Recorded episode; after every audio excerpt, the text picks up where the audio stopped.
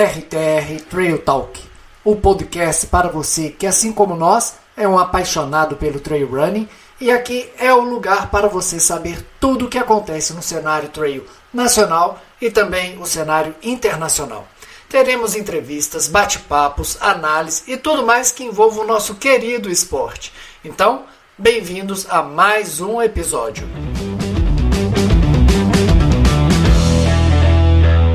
Boa noite, pessoal. Valmir Lano por aqui com mais um episódio da RTR Trail Talk. Hoje nós vamos falar sobre nutrição esportiva e esse episódio aqui, para vocês saberem, ele vai ficar disponível tanto aqui no YouTube como também no nosso canal de podcast. E aí você pode acessar na plataforma que você achar melhor. Tem a Apple Podcast, tem o Deezer, que é da Google, tem o Spotify então você escolhe onde você vai ouvir, beleza? Então hoje a gente convidou aqui a nutricionista, nutricionista Joyce Rovier. Ela é especialista Olá, em. Boa noite. Boa noite. Tudo bem com você? Tudo ótimo. Ótimo. Então, Joyce, eu queria primeiro que você se apresentasse para o pessoal te conhecer, saber mais um, um pouquinho da sua carreira dentro da nutrição, tá bom? Claro. Vamos lá. Vamos lá. Bom, eu sou nutricionista há 14 anos já e atuo na área esportiva também nesse tempo. É, sou formada em fisiologia do exercício também, pós-graduada, e em nutrição clínica funcional. E eu trabalho principalmente né, com esportistas e atletas, auxiliando uhum. eles na melhora da qualidade de vida, da composição corporal e também, claro, da performance. Legal, hein? E você tem muito cliente assim que já atua com trail ou sua especialidade é outro esporte? Tenho, ou endurance, tenho. né? Tenho, tenho, tenho sim. Na verdade, o trail tá bem recente. Tem uns dois anos para cá que apareceu na minha vida e uhum. é uma surpresa atrás da outra. Eu adoro.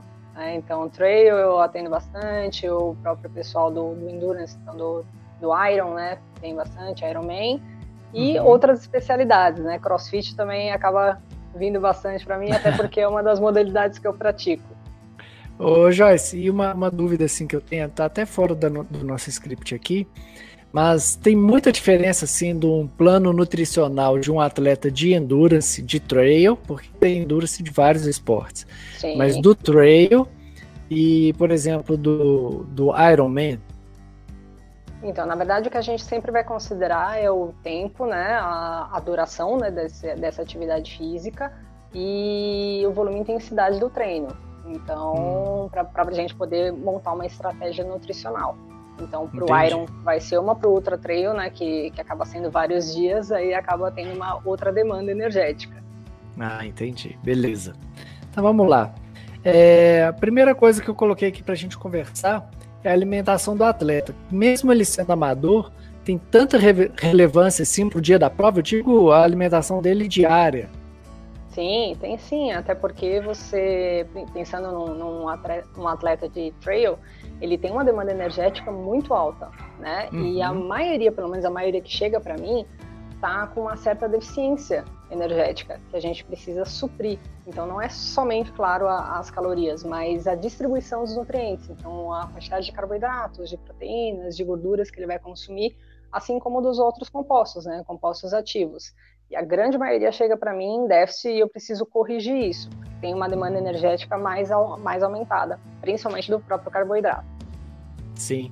E é, essa demanda de tudo que você está falando aí, ela, ela tem que ser diária, né? Não adianta o cara só chegar, fazer, pegar o plano dele de prova, colocar o que você mandou lá e ir para a prova. Ele precisa de se nutrir, né? Durante o, a semana, o mês todo. Com certeza, com certeza. E isso também vai de acordo com a fase do treinamento que ele está. Né? Cada uhum. fase de treinamento vai ter uma demanda energética. E isso tudo é sempre em, em trabalho em conjunto com o treinador do atleta uhum. esportista.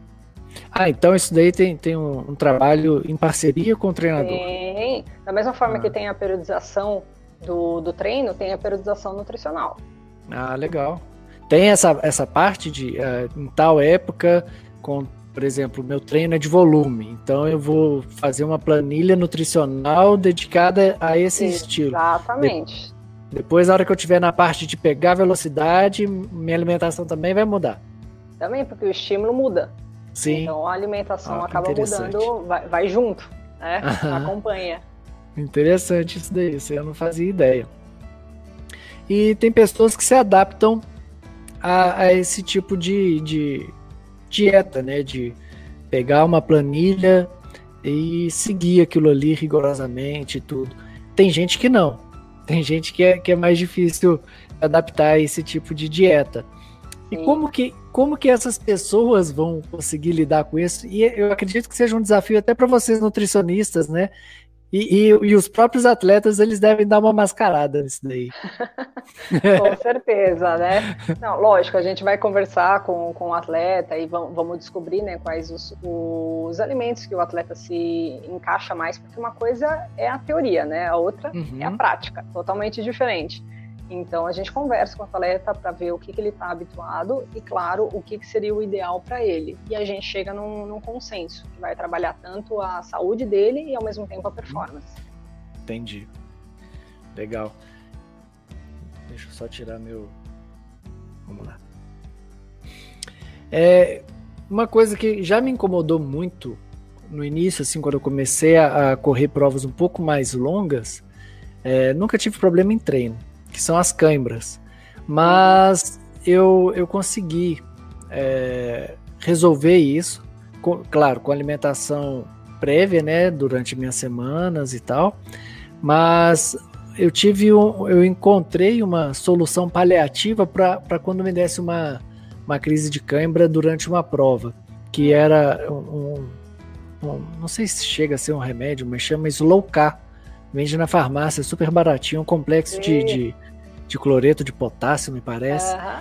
E não sei se é placebo ou se realmente funciona, porque todas as vezes que eu utilizei funcionou muito bem. Não, funciona, e como que a gente super bem. É. E como que a gente lida com isso daí? É, é mais alimentação diária mesmo ou isso daí pode acontecer o seu corpo sugar tudo que você tem ali e realmente acontecer a cãibra?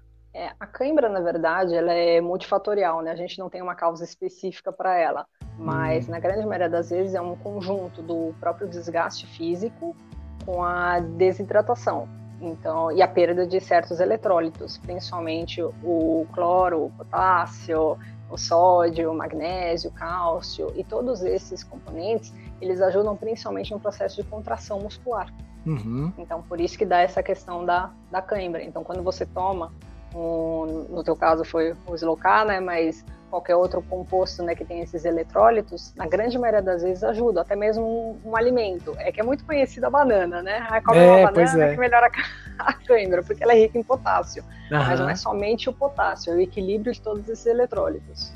E, e tem também as cápsulas de sal. É, é. Outra coisa também que eu já tomei era. Era tipo ah, como que chama? É tipo proteína, mas não é proteína. Não, é não fala proteína. É glutamina, que também é. ajuda. Eu já tomei é, é também. Cápsula de é sal, eu já tomei a glutamina. A glutamina, a função dela, na verdade, acaba sendo melhorar a absorção né, intestinal. Ah. Como ela reveste toda a camada do, do nosso intestino, das células intestinais, então ela melhora essa absorção. Hum, entendi. Olha, que legal, não sabia disso. Tá vendo? É. essas coisas a gente fala, o pessoal fala, toma glutamina, aí você vai e toma para resolver o problema da, da, da cãibra. Aí resolve, você fala, não, a glutamina é bom para a cãibra, mas não tem nada a ver, né? Ela só melhora então a absorção. Isso. Olha só que, que doido, né? É, e e para a gente porque a, a gente está falando aqui de coisa que a gente vai tomar quando a gente tiver câimbra na prova. Mas e para prevenir isso daí, a, prevenir a câimbra, o que, que a gente pode fazer? Dentro da alimentação? É, é a, a, alimentos ricos, né, nesses eletrólitos, na grande maioria das vezes acaba sendo as frutas, né, que a gente acaba ah, é? utilizando, é? e os, isso, e os vegetais verdes escuros, principalmente utilizando frutas que têm uma concentração mais alta de água, porque você tanto hidrata como, como tem os eletrólitos, né? Então, pensando a própria banana, a pera, a maçã, milão, melancia, todas elas têm uma concentração de água maior. E aí você então, hidrata e tem os eletrólitos. Legal. Então, se numa semana pré-prova você colocar bastante fruta na sua alimentação, pode ser que você consiga eliminar esse problema durante a prova. Isso, da cãibra sim. Aí só precisa ficar mais atento, porque a, a fruta ela também é muito rica em fibra. Uhum. Né? Então aí tem, tem o equilíbrio aí, porque muita fibra também pode atrapalhar. É, é verdade. O intestino não, não é muito fã, não. Né? Exatamente.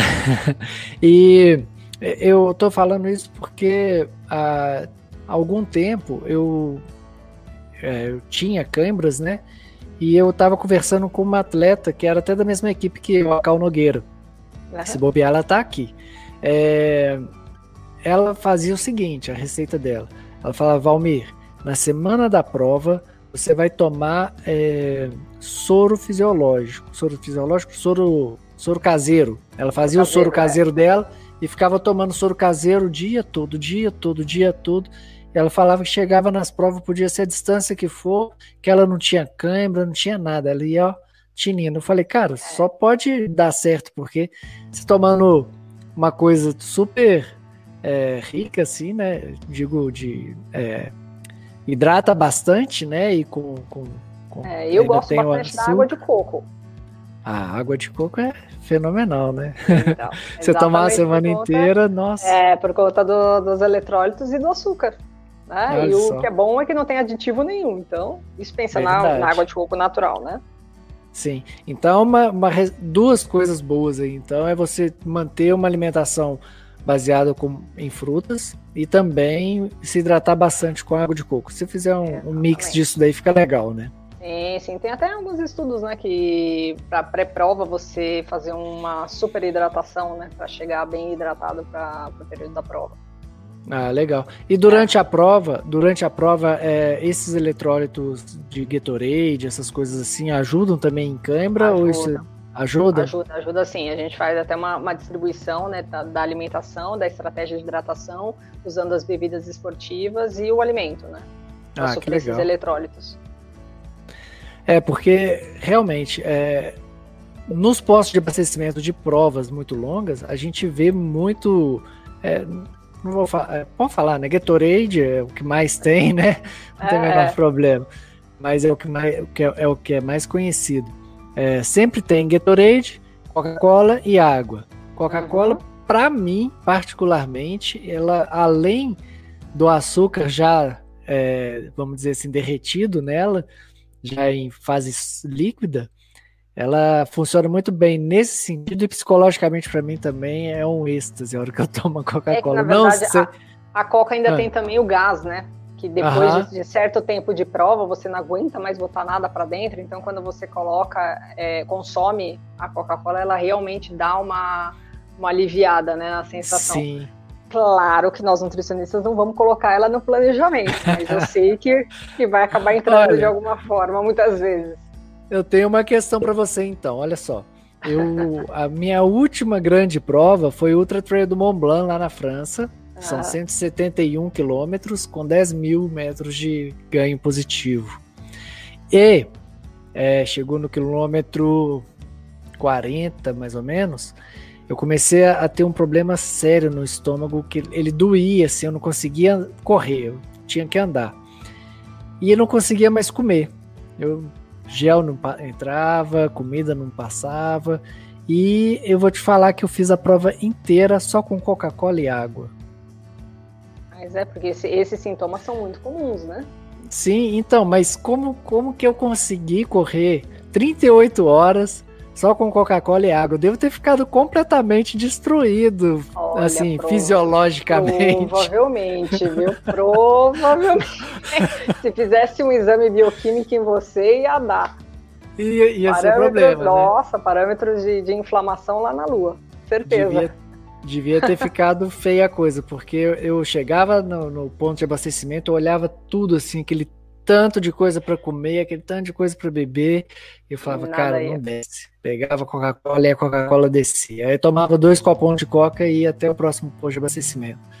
E assim a prova inteira, 38 horas correndo, bebendo água e Coca-Cola. Hoje em dia a gente até consegue formular, fazer fórmulas né, de, de bebidas esportivas.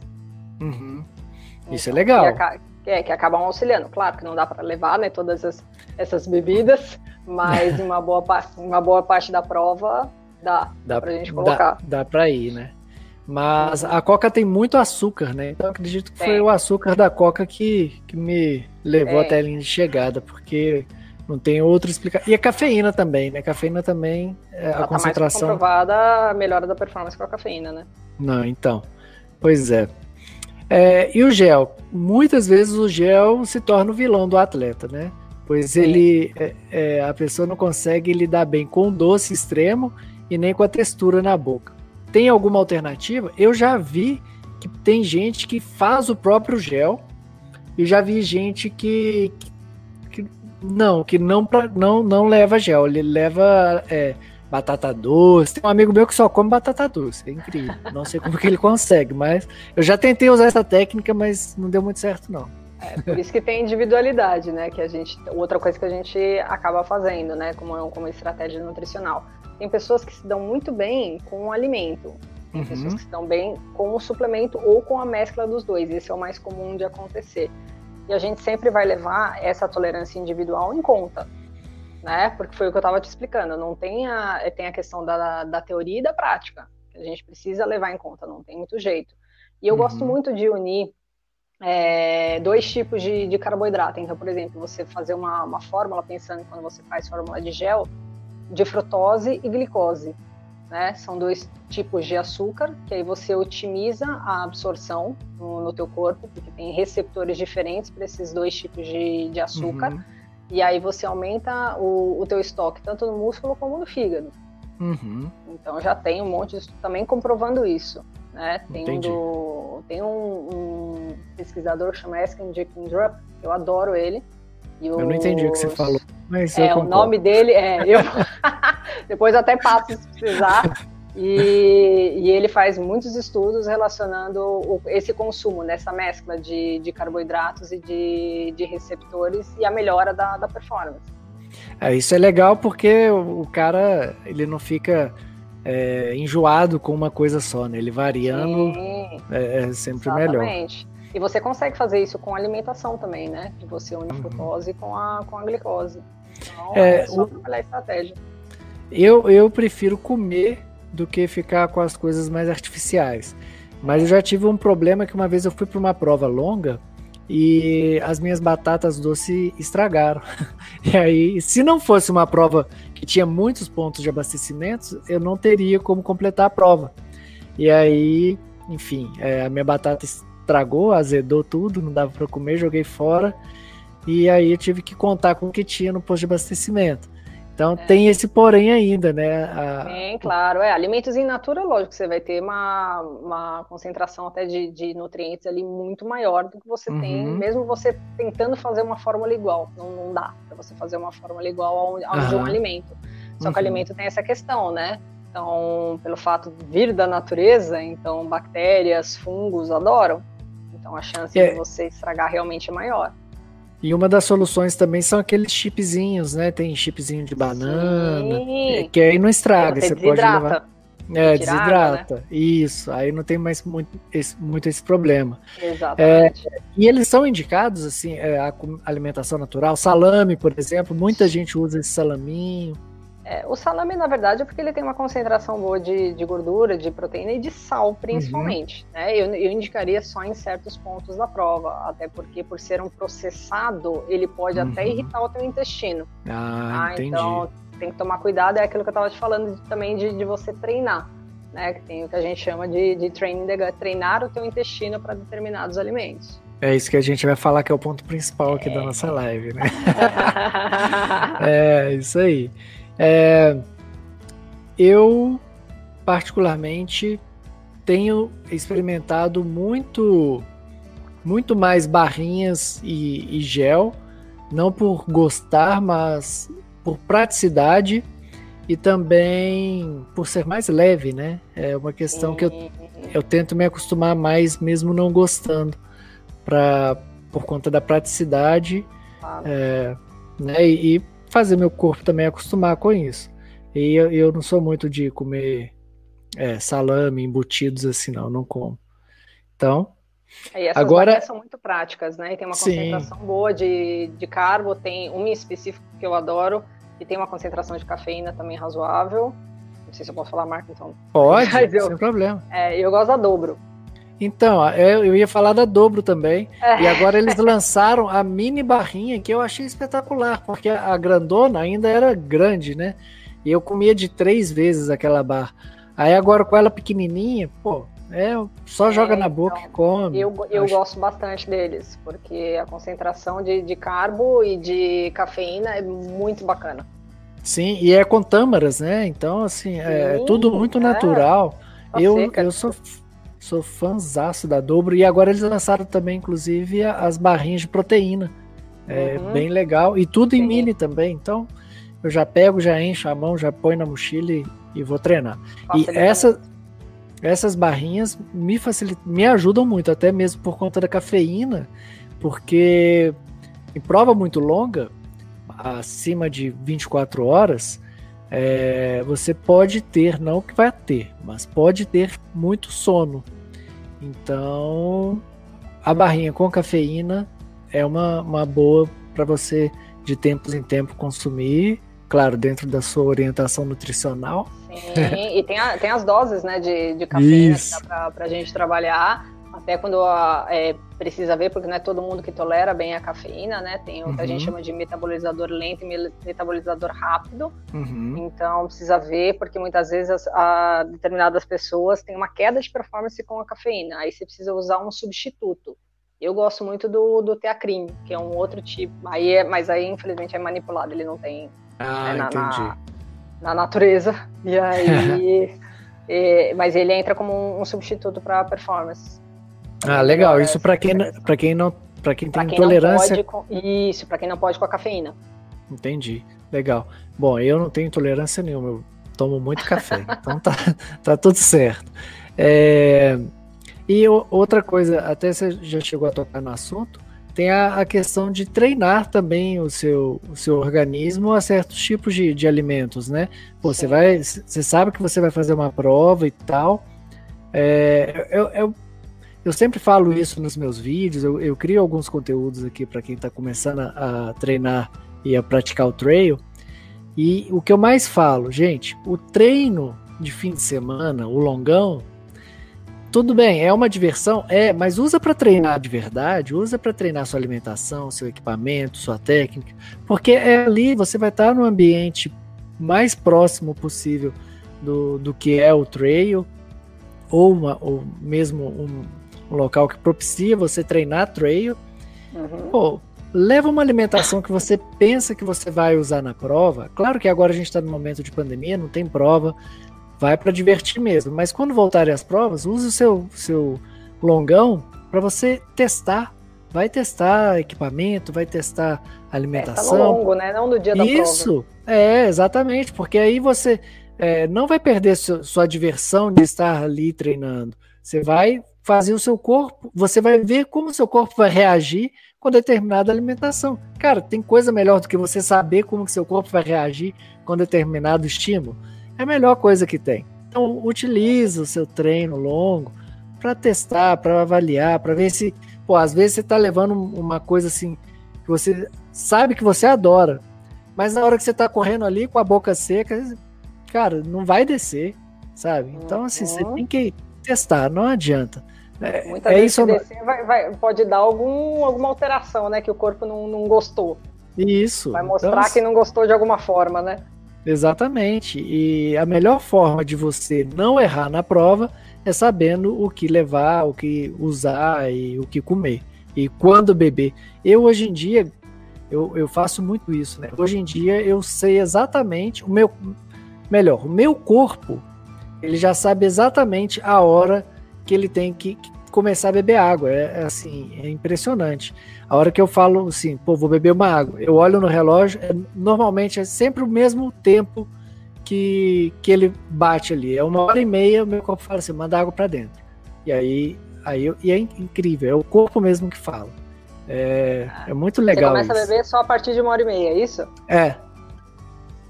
Então, tá aí outra coisa que foge da teoria. Imagina, Sim. se eu for, for, for, fazer com você o que pede para teoria, Exatamente. Consumir a cada 20, 30 minutos 200 ml de água, você me mata. É, é uma coisa muito personal, né? Porque é... eu vejo, eu, eu, eu consigo ficar até, vamos dizer, três horas, fazer um treino longo é, de três horas sem consumir água, sem consumir nada. É, o Kylian Jornet, que é o maior ultramaratonista do mundo, ele consegue ficar 12 horas. É... Ele passa 12 horas sem, sem Ele deve ter treinado isso. E tem alguns Desde que, que, que treina, então. Desde que nasceu. Ah. Só. Então, assim, ele vai fazer um treino de 100 milhas, de 160 quilômetros. Ele leva quatro sneakers, que é uma outra coisa que eu adoro também. Eu, eu uso até como prêmio. Falo, na hora que eu chegar em cima daquela montanha, eu vou comer um sneakers. é, que é uma bomba, né? Um sneakers. Sim. É uma baita bomba.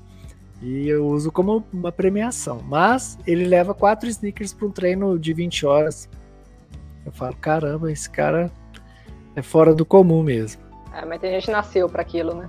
É, ele, ele não é desse mundo, não. O cara que sobe o Everest duas vezes na mesma semana, sem corda e sem oxigênio extra, não dá para acreditar. Nossa. é, uma, um outro ponto bem interessante para a gente falar aqui. É, os postos de abastecimento. Muitas pessoas não contam com eles para alimentação. É, e eu, outra coisa que eu falo também nos meus vídeos é que as pessoas têm que estudar a prova, não só percurso, não só altimetria, mas estudar o que vai, quantos postos de abastecimento irão Sem ter. Sombra de dúvida. De quantos em quantos quilômetros e o que vai ter nesse posto de abastecimento, que isso é fundamental. É, a gente estava até falando, o, a pessoa vai até eliminar a coisa que ela vai levar, porque ela sabe Sim, que vai ter lá no posto peso, de né? abastecimento, né? né? Menos peso para ficar carregando. E, e, e, outra coisa, eu acho fundamental, inclusive, pegar a lista, pegar essa análise e mandar para o nutricionista para ele pegar e falar, pô, já vai ter isso aqui, isso aqui, outro. Então você vai fazer assim, assim, assim. Pô, imagina que beleza, que prova redonda que essa pessoa vai fazer. Você ter algo concreto na mão é muito melhor, né, para você montar uma estratégia nutricional do que você ficar no achismo. E muitas vezes acontece isso, quando a gente não tem né, o, o que vai ter nos postos de abastecimento e você precisa ou fazer o atleta levar, né? Sim. Ou, né, não tem muito jeito, ou meio que tentar adivinhar o que vai ter lá. Uhum. O que você vê é... na maioria das provas. E agora, só para a gente dar uma fechada nesse tema, assim, do que, a, que a, o atleta precisa para se alimentar bem numa prova, é, o que, que você colocaria de essencial no cardápio do cara que vai fazer uma prova aí é, acima de 42 quilômetros, vamos dizer assim? Carbo, carbo, carbo. Não, brincadeiras à parte, mas realmente a gente acaba tendo uma, uma demanda muito maior de, de, carboidratos, então eu vou focar em alimentos ricos em carboidratos, mas em determinados momentos a gente faz a mescla, né? Junta um pouco de proteína, coloca um pouco de gordura, que também é necessário. Mas isso tudo a gente testou antes, né? Para uhum. ver como é que o uhum. atleta tolerou. Então, por exemplo, eu vou colocar um sanduíche, ou eu vou colocar uma é, é batata para ele levar, ou as próprias barrinhas, boas frutas, aí é coisas que a gente vai, vai discutir para ver o que, que vai funcionar melhor para ele. E essa questão de quanto em quanto tempo que se alimenta, isso é muito individual ou tem uma receita assim? De novo, na teoria, pensando em provas acima de duas horas, é em torno de 40 a 60 gramas de carbo por hora. Hum. Acima de seis horas, ou seja, todas as outras, né? Acima de seis horas, 90 gramas de carbo é muita coisa. É muita é coisa? Muito, é muita coisa. Seria o que, é assim, em gel? Que gel é muito concentrado. Ó, o gel normalmente vai dar em torno de uns. Depende do gel, né? Mas de 30 até 40 gramas é a base que eles usam. Então pensa que você tem que usar dois géis no mínimo de uma vez. Não. Entendeu? De uma vez é muita coisa. De, de quanto é em quanto mundo... tempo? A cada hora. A cada hora? Meu Deus. É, então entendeu? Então, realmente o corpo não, não, não aguenta se não tiver treinado. E na, na, maioria das vezes os próprios atletas não aguentam. A gente precisa fazer, é, montar outro tipo de estratégia. Tá, então vamos lá. O carboidrato em, em uma quantidade boa, acima de 6 de seis horas, que é do, são dois acima gels? Acima de 6 horas são pelo menos no mínimo dois géis. 60 gramas para cima, mínimo. Mas aí se você não não suporta isso? Você faz o quê? Você coloca. Aí eu coloco no mínimo. Com, é, geralmente eu, eu, trabalho com em torno de 40 gramas. 40 gramas eu vejo que, que já tem um, um resultado bacana pro gel. E é o que eu te falei da otimização do, do, dos dois tipos de carboidrato. O organismo tolera melhor quando você junta esses dois tipos do que você só dá glicose, que é o mais conhecido, que é o que mais tem nos, nos géis de carboidrato. Eles não têm a junção dos dois. E você, você indica alguma marca de gel assim para as pessoas que você confia mais na, na, receita que ele tem ali? Atualmente tô, os atletas que eu, que eu passo estão se dando muito bem com aquela CIS. CIS, sei. É, a CIS o pessoal está. Ele é mais líquido. É, então. E já, já acaba hidratando, tem um pouco de, de eletrólitos ali, então o pessoal está curtindo bastante. E a própria GU, GU com cafeína, também funciona muito bem você acha em, em, qualquer lugar. Sim, sim. Essa CIS eu experimentei ela no, na Rio Marathon, lá no Rio de Janeiro. Foi bem legal. A, a princípio, eu achei um pouquinho estranho porque ela tem uma textura de gelatina. É. Né? É isso mas, mas é bom porque ela não é super doce e ela desce tranquilo. Você engole uhum. muito tranquilo. Achei bem legal. Mas mesmo. esse é o feedback que eu tive pessoal está tolerando mais ela. Uhum. Então eu consigo dar uma concentração até maior dela. Ah, legal, legal. Isso, isso é muito bom. E é, por ocasião desses alimentos, como eu mesmo já sofri e já conversei com algumas atletas é, experientes também que praticam ultra trail e me disseram sempre, cara, muitos, muitos de alta performance tem esse problema de enjoo, de é, intestino, é, às vezes até faz a pessoa abandonar uma prova porque não, primeiro não consegue comer, não entra nem água, dá enjoo, começa a vomitar, começa a ter diarreia, enfim. É, e não se sabe muito bem as causas. E, poxa, como lidar com isso? Porque isso, pô, o cara se prepara seis meses é. ou até é. mais para uma prova, chega lá super preparado e aí o estômago joga ele pro, no mato. É, aí é, é a questão de, de, de, ter feito né, esse treinamento antes, mas quando está na prova e aconteceu, aí uhum. é questão de você ir aumentando o primeiro o, o, volume, né, aos poucos, e depois você vai aumentando a carga de, de carboidrato que você vai consumindo e ver como é que o, o corpo responde. É, mas você sempre trabalhar primeiro com o volume do, do, da quantidade de líquido que você está ingerindo e depois você entrar com, com a quantidade de carbo. Legal. Pessoal, só lembrando, que lembrando não, né? Informando que a Joyce escreveu um artigo super completo sobre este tema, sobre como treinar o seu organismo, o seu intestino a não ter esses problemas, né? A, a superar essa esse problema que muitos atletas têm, que é enjoo, que é problema intestinal. Então, em breve a gente vai soltar esse artigo da Joyce aqui na revista Trail Running para você ter esse conteúdo também, tá bom? É, você falou até nesse, nesse artigo que, eu, que você me passou para a gente publicar, você falou bem, né, da, das possíveis causas e consequências disso daí. Fala um pouquinho para a gente, um pouquinho mais desse, é, então, trabalho. Então, normalmente, é, esse, essa, esse desconforto, né? Então, essas náuseas, vômitos que, que, que podem acontecer, é, na grande maioria das vezes está relacionado com a maior permeabilidade intestinal que tem por conta da, da, da própria atividade física, né? Que é mais intensa e duradoura. É, o aumento né, do, do impulso simpático, então também faz, gera alguns hormônios que causam essa maior permeabilidade. A própria predisposição da pessoa, a composição da microbiota dela, então a quantidade e o tipo de bactéria que ela, tá, que ela tem no intestino, então se são, se são bactérias boas ou são bactérias mais é, patogênicas, ah, e a própria tolerabilidade da pessoa para determinados alimentos. Uhum. Pensando no ponto de vista nutricional, o carboidrato acaba sendo né, o, o que pode causar né, o maior problema, os maiores problemas gastrointestinais até por conta que muitos atletas acabam ultrapassando um pouquinho a, a quantidade, né, jogando até 8% da, da, da quantidade de carboidratos, e isso provoca esses, esses maiores desconfortos.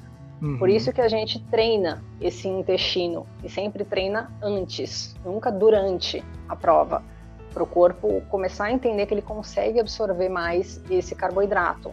Até a própria quantidade de, de fluidos a gente faz isso. Então vai aumentando, como eu expliquei anteriormente, você aumenta um pouquinho o volume aos pouquinhos e depois você vai aumentando a carga de, de carboidrato que você vai consumindo e sempre mesclando os tipos de carboidrato. Legal. É, nesses casos aí, você está enjoado na prova, não está conseguindo se alimentar.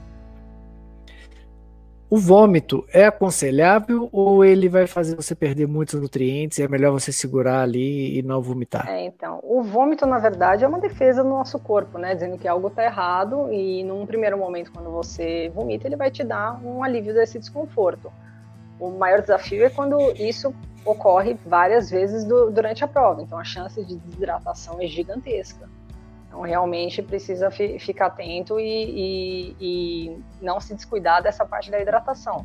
Uhum. Também não esquecer isso, não, não é somente alimentação, né? Hidratação também.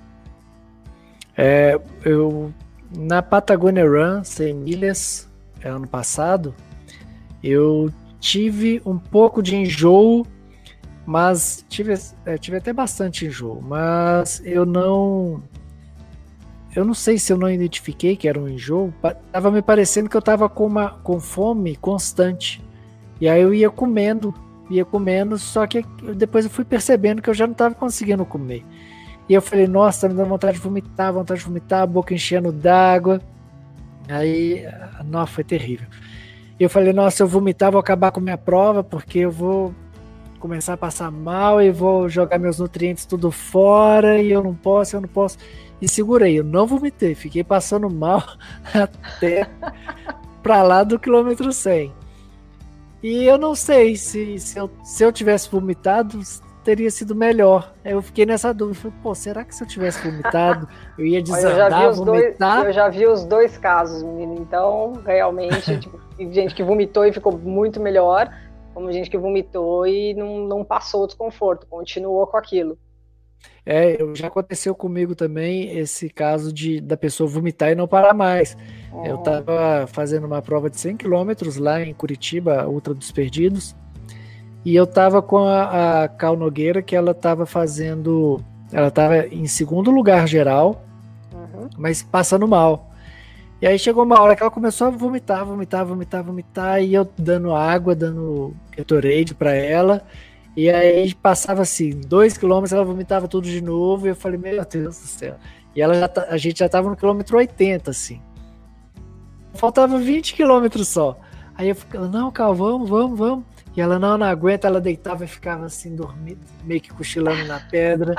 aí eu falava, então fica aí, espera. Se aparecer alguém, eu te falo. E aí a gente foi assim a prova inteira, eu hidratando ela e ela vomitando até a linha de chegada. Ela chegou, teve que ir pro hospital, tudo é. mais. Mas é porque também é aquela coisa, não tinha o que fazer. Ela fala, ah, eu quero desistir da prova. Pô, então a gente vai ter que voltar 20 quilômetros para trás para encontrar um ponto de abastecimento. E é. mesmo assim você vai ter que ir andando. Então, pô, então vão terminar. Mas assim, foi, foi uma situação bem, bem difícil para mim. Tanto que na hora que a gente chegou no quilômetro 95, o médico eh, tinha um posto de abastecimento, o médico queria retirar ela da prova. Eu falei, agora você não tira ela da prova, não. Tem 15 quilômetros que eu tô com ela aqui, passando mal, e consegui trazer ela até o 95. Cinco, né? Falta 5, eu levo ela nas costas, mas eu levo. Ela vai cruzar essa linha de chegada. E cruzou, ficou em segundo geral mesmo. Mas assim, foi um perrengão que eu passei com ela. É, é, imagino. É, foi, foi bem difícil. Ela vomitava muito, vomitava muito. Tanto que no, na hora que a gente encontrou com o médico no 95, eu falei para ela, Cal, segura. Se você, se você vomitar na frente do, do médico, ele vai te tirar da prova. Segura. Aí eu falava com o médico. Ela tá bem, já melhorou. Não melhorou, Cal? Ela. Ah, quase morta. Aham, quase morta. Mas conseguimos convencer o médico que ela tinha melhorado. E fomos até a linha de chegada. Você fez mas... certo, você foi hidratando ela, né? Até é, a única. É, eu fui desidratando, porque eu não, não podia beber nada que eu tinha lá para beber, para fazer ela chegar. Mas eu, né, enfim, é, foi uma situação que eu tinha que fazer alguma coisa nesse sentido, eu não podia simplesmente né, largar ela lá. Mas foi isso que aconteceu. Com relação a vômito, então, tem essas duas coisas aí que não dava muito para dizer o que, que, é o melhor, né? Uhum. Bom, é, uma outra situação que já aconteceu comigo também e que ajudou muito foi quando lá no Ultra Trail do Mont Blanc eu tava com, com o estômago muito ruim durante desde o quilômetro 40, como eu falei, e no quilômetro 75 mais ou menos, eu ia abandonar a prova, já tinha decidido abandonar. E aí, na hora que eu tava tirando meu número de peito da camisa, eu falei assim, cara, não. Alguma coisa falou na minha cabeça. Dá uma cochilada ali. Daqui a 15 minutos, se acordar, você põe o celular no peito para despertar. Deu 15 minutos, se acordar. Se ainda estiver passando muito mal, você entrega o número. Eu fui, deitei, coloquei o celular no peito, 15 minutinhos, acordei zerado. Falei. Que isso? O que, que é. aconteceu?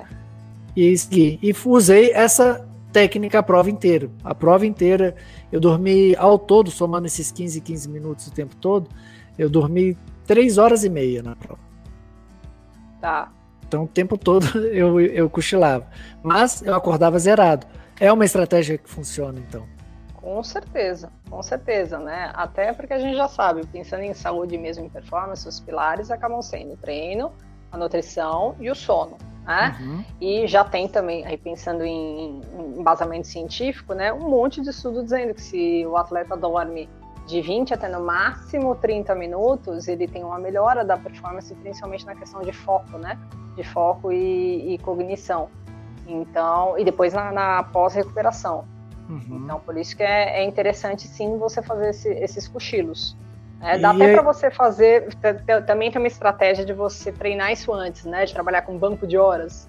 né, que chama. É um banco de horas. Você acaba uhum. fazendo a, a, o atleta dormir um pouquinho antes, né? E acordar um pouquinho depois, e, e os cochilos que ele, que ele costuma dar durante o dia serem maiores. Uhum. Isso sempre próximo à prova.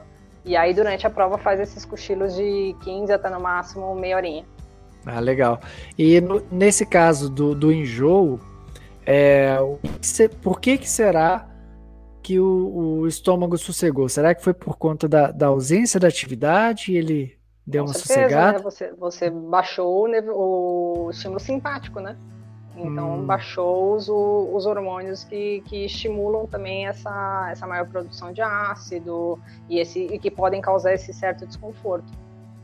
E tem como é, se prevenir disso, dessa, de, do estômago parar de fazer essa, esse trabalho? A gente tem sempre que estar tá alimentado ou é, é bom você estar tá ali com o estômago mais vazio? Essa é outra coisa que você, você pode treinar, trabalhar com os volumes, para treinar o, da mesma forma que você treina o intestino, na verdade você treina o sistema gastrointestinal, né? Então você hum. treina também o seu estômago para isso, trabalhando com, com os volumes, tanto de alimento como de, de líquido. É, eu, durante a prova, eu, eu parava nos postos de abastecimento, já a primeira coisa que eu falava, onde tem lugar para dar uma cochilada? E aí eu pedia, eles me davam um, um remedinho para pôr debaixo da língua. E aí eles me davam o remédio e cochilava com aquilo e acordava zerado. Só que chegou. Não melatonina? No... Ah, não sei o que que era, não. Pode ser, pra induzir seu eu... sono, pode ser sim. Não, eu falava que eu tava passando mal e queria dar uma cochilada. Ah, Eles me davam um remédio para passar para quem tá passando mal. Ah, que tá. põe debaixo da língua. Ele derretia na, na boca assim rapidinho.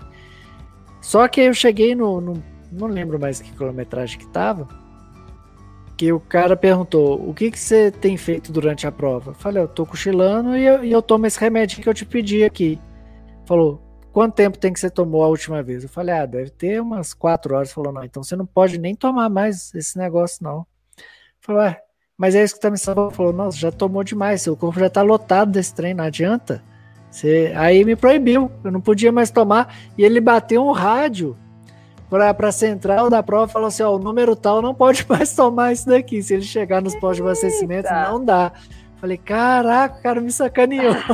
Porque pelo menos estava funcionando é, é, no efeito placebo, sabe? Eu tava, tava achando que aquele negócio estava funcionando. Ele te desse uma, uma, uma, pílula que desse sem nada é. de farinha para te dar uma. Isso, já, já, ia, já ia me ajudar, mas aí ele. Mas enfim, eu, aí eu continuei a prova. Eu chegava nos postos, eu pedia o remedinho lá, uns não davam, outros davam, então. Mas o, o remédio mesmo foi, foram os cochilos. Tanto que eu dormia até no meio da trilha, assim. Eu começava a sentir muito mal, eu chegava pro canto assim, dava uma cochiladinha em 15 minutos e voltava. E funcionou realmente muito bem. É. É, aqui eu fiz mais uma, uma pergunta. Após um longo treino ou prova em que a pessoa passou por estes problemas, o que fazer para se restabelecer e tem um prazo mínimo que ele deva descansar? Essa é uma boa questão. É uma ótima questão. Na verdade, quando você está pensando em, em, treinos, a gente joga para ter no mínimo 48 horas, né? Pensando em provas, dependendo do, do, tempo, da intensidade que foi essa prova, chega até 10 dias para mais né, de, de, uhum. de, recuperação. Então, na parte do ponto de vista nutricional, eu sempre vou pensar logo, logo depois, tanto do, do treino como da, da prova, em otimizar, né, tanto os estoques que foram gastos do, durante a, a prova ou o treino. Então eu vou dar um pouco mais de carbo, vou fazer uma mescla botando um pouco de, de proteína, gordura e pensar novamente na, na questão da, da hidratação. Ah, e vira e mexe eu também gosto de, de trabalhar com alguns tipos de, de suplemento que otimizam isso. A própria glutamina para melhorar a absorção, eu sou muito fã dela, os probióticos, pensando na parte de, de, microbiota. Então, tem algumas estratégias que a gente utiliza para melhorar esse recovery, né, essa recuperação. E, e, quanto tempo, assim, é, questão de uma semana, você consegue se recuperar disso? Não, depende, se for uma prova longa, no mínimo 10 dias. 10 dias?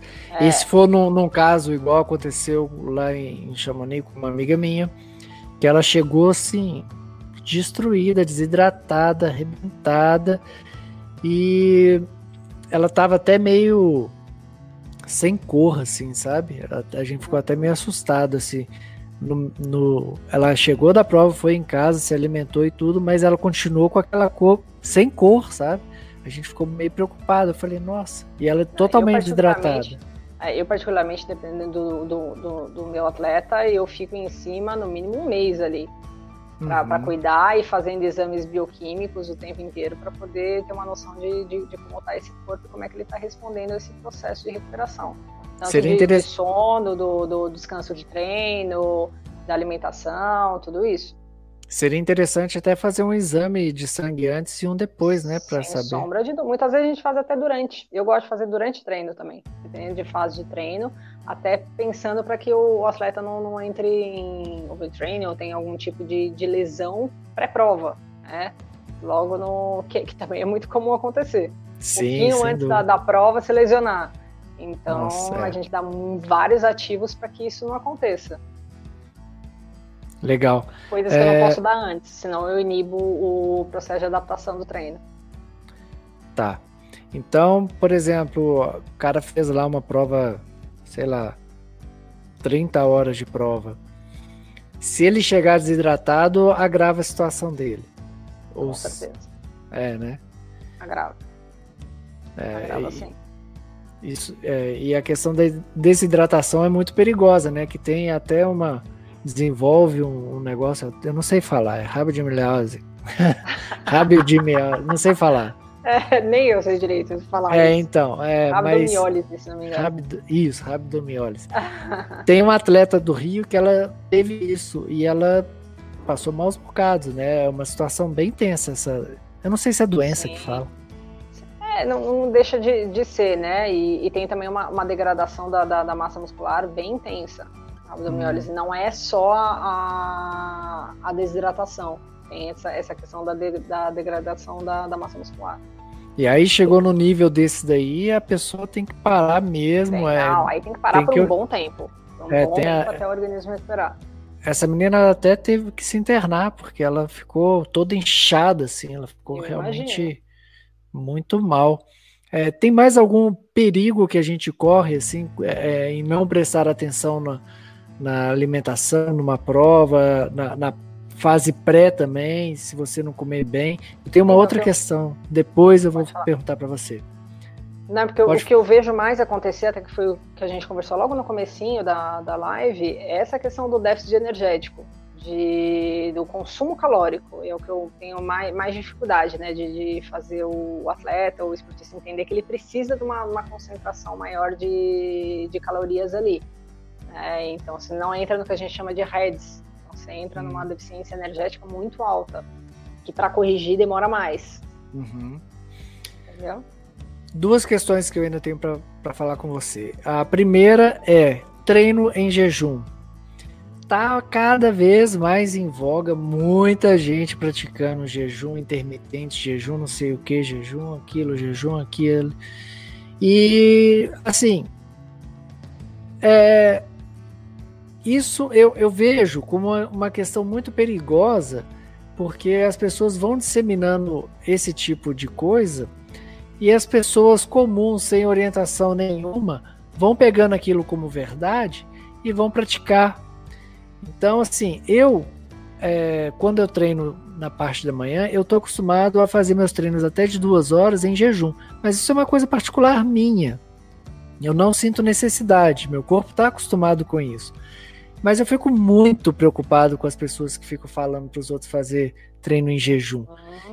Qual que é a sua visão sobre essa prática de, de treinos em jejum, de provas em jejum? É, o jejum que eu falo para todo mundo, principalmente para praticantes de, de atividade mesmo, é, atletas, quando você tem uma, uma atividade física de alta intensidade, você nunca deve fazer o treino em jejum. Nunca.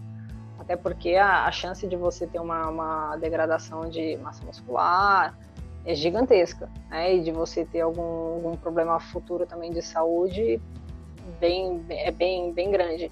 Então, quando você tem uma carga de atividade física mais leve, dá até para você pensar num jejum para ter algumas respostas adaptativas no corpo e nunca para um longo período. São fases específicas do treino.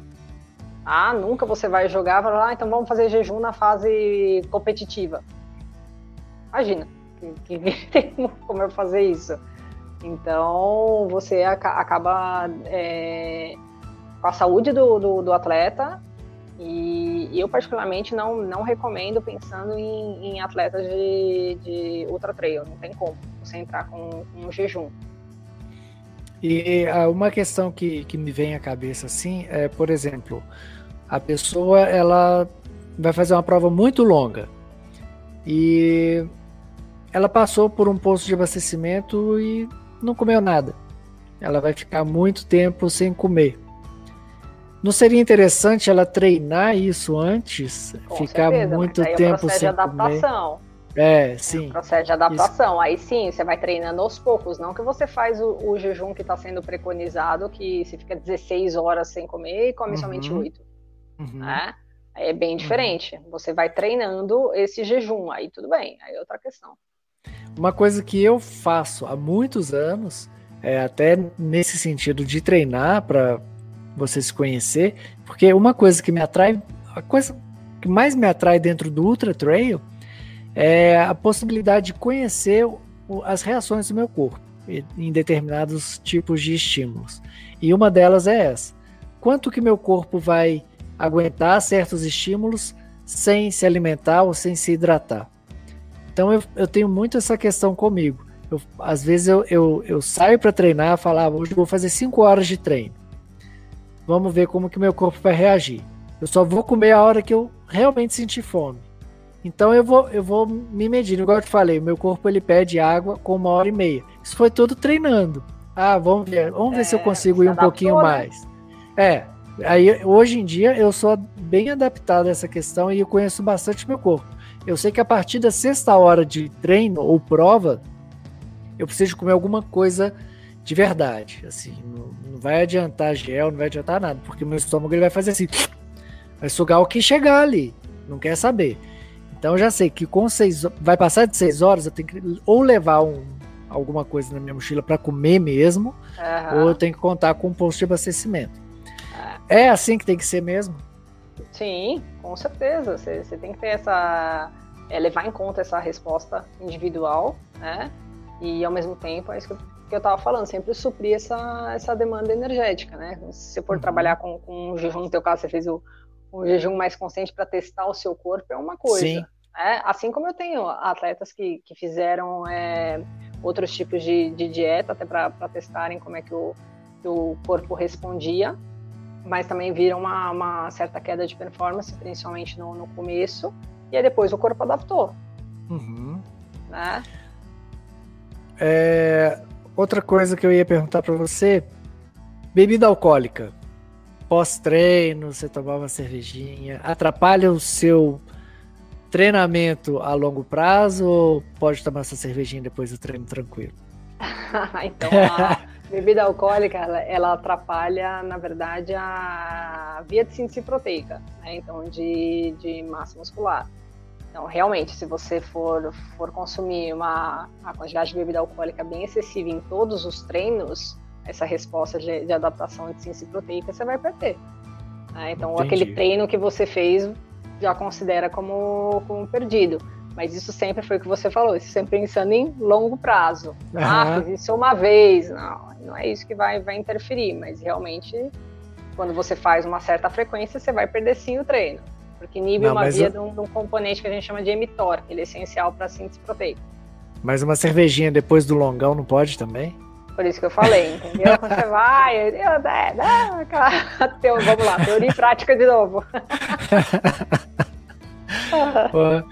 então, galera, ó, tá liberado a cervejinha depois do longão, tá? Mas o longão não vem eu me falei. falar que 15k é longão, 15k não é longão, não, tá? Não.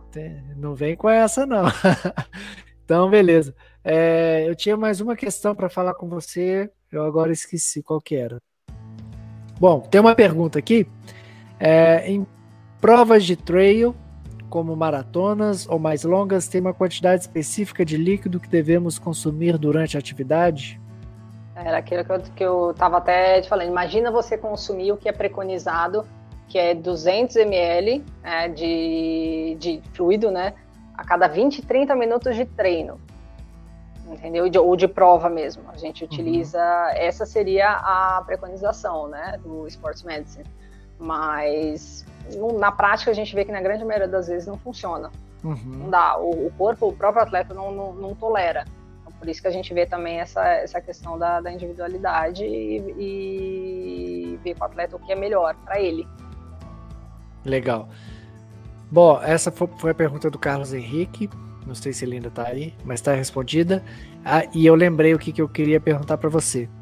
É, tem uma, uma turma também que usa muito a gordura como a principal fonte de energia, né? É, durante muito tempo, quando eu ainda comia muita carne, eu utilizava também a gordura como minha principal fonte de, de gordura, principal fonte de energia. Então, e era muito bom para mim porque antes das provas e dos treinos longos, eu comia ovos com bacon. E eu me sentia alimentado de verdade durante muito tempo. É uma alternativa ou isso ou a gordura ela ela é mesmo uma fonte primária de energia, até melhor do que o carboidrato? É, está sendo muito utilizada essa é a dieta cetogênica, né? Que você está falando, Isso. que é uma dieta que tem uma concentração muito alta de, de gordura, de proteína razoável e quase nada de, de carboidrato.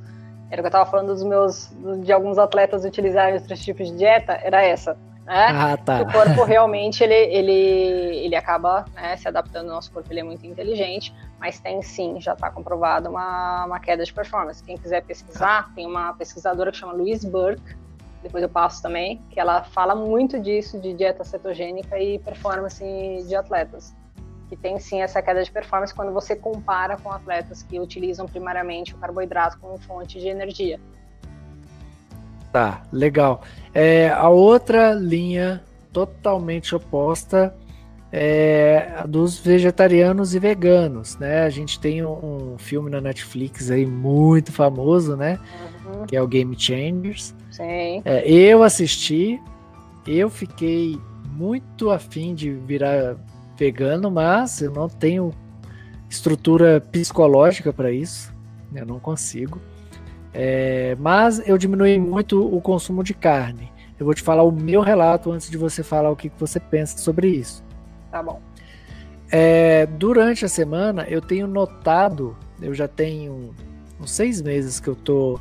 Eu, eu, eu não tô vegetariano, eu como carne assim, um fim de semana no mês, alguma coisa assim. Eu não, não tô é, vegetariano, mas eu diminui assim drasticamente o, o consumo de carne é, e tô, tô, me, tô me dando bem, vamos dizer assim. Mas eu senti é, que meu corpo ele tá com mais, não sei se mais energia, mas eu tô necessitando menos de me alimentar durante os treinos. Não tem prova para eu testar, né? Então fica difícil. Durante os treinos eu tô me sentindo com mais energia. Que, como que você vê isso daí? Da, da do vegetarianismo e do veganismo. O Game Changer está certo, está errado? Na verdade, assim, o, o Game Changers, essa questão da, né, da. Como é que eu posso falar? Do jeito que eles deixaram, né, de generalizar. Achei a palavra. De generalizar, eu não acho muito bacana, né? Mas pensando na questão do vegetarianismo e do veganismo, eu já gosto, porque você diminui muito né, a concentração de inflamatórios, porque alimentos de origem animal provocam sim uma concentração de, de substâncias, né, de citocinas, que são mais inflamatórias no nosso corpo, e os vegetais fazem o oposto, né? Só que aí pensando no, no Game Changers, é, eles focaram, falaram bastante né, da questão dos gladiadores, da dieta dos gladiadores, só que pensa que a alimentação deles, né, então a qualidade dos alimentos era totalmente diferente, a forma que era plantada, não tinha, não tinha agrotóxico, né? Não, não, não tinha essa questão também do, do alimento ser geneticamente modificado, então tudo isso você precisa levar em conta, tá? Mas pensando na qualidade de um alimento em natura mesmo, vegetal, é muito melhor. Né? Tem mais compostos bioativos, a alimentação do, do, do, do, vegetariano, por si só, ela tem também uma concentração um pouco maior de carboidratos, então pode ser por isso que você está sentindo também tem mais energia, mas ao mesmo tempo também é rica em fibra. Então te sacia mais. Né? Ah, mas não tem tanta proteína. Quem disse? Tem uma concentração razoável de, de proteína ali dentro. A única coisa é que você precisa equilibrar essa proteína, porque um dos aminoácidos, né, que é a leucina, não é não está em grande quantidade na, nos vegetais. Então, talvez essa em determinadas pessoas a gente precisa, su, precisa suprir através de uma suplementação mas não é isso que impede você de, de, de ter uma melhora na, na, performance porque você quer virar um vegetariano ou um vegano.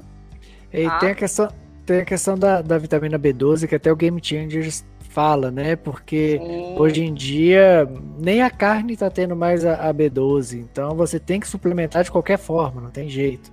É, é aí lógico, você, você precisa só parâmetro sanguíneo para poder saber né, de, de como está esse nível para ver se realmente você precisa é, colocar ou não. Na maioria dos vegetarianos não precisa.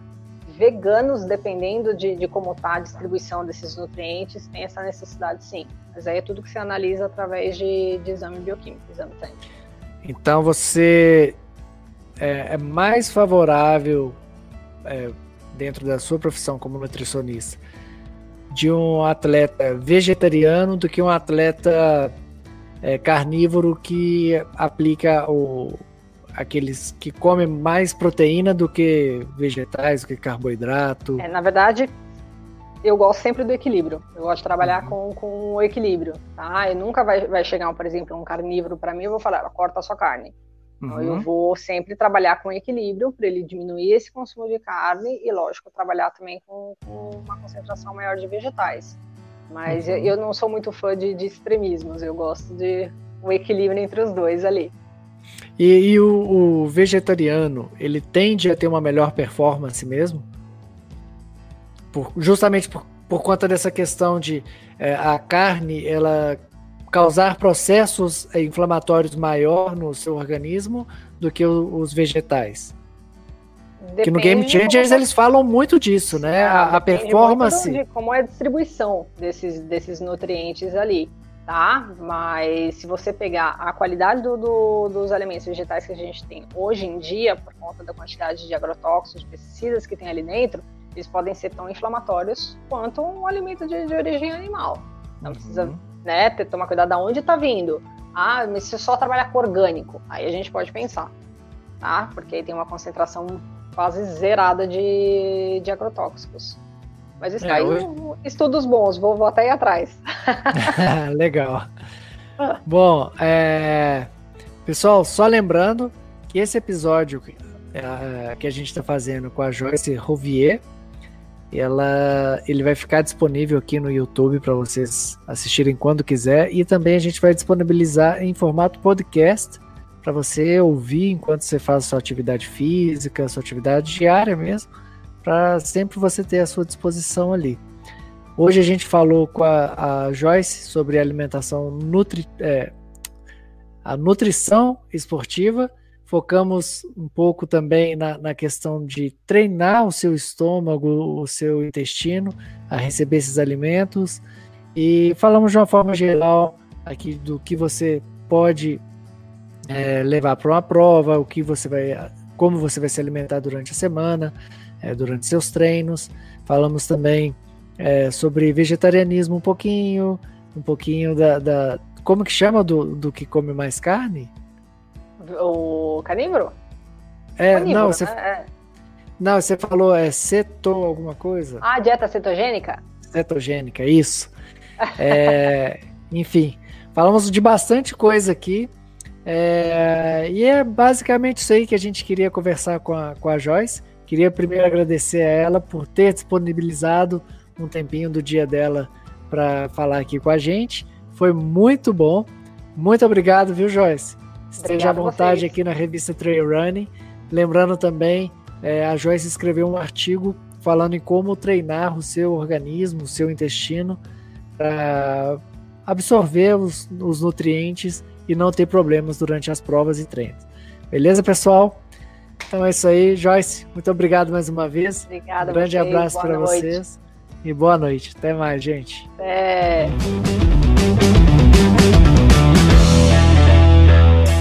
Bom te ter por aqui. Espero que tenha curtido e aproveite para compartilhar com um amigo este episódio para que possamos cada vez mais fazer nosso esporte mais forte. Um grande abraço e até o próximo.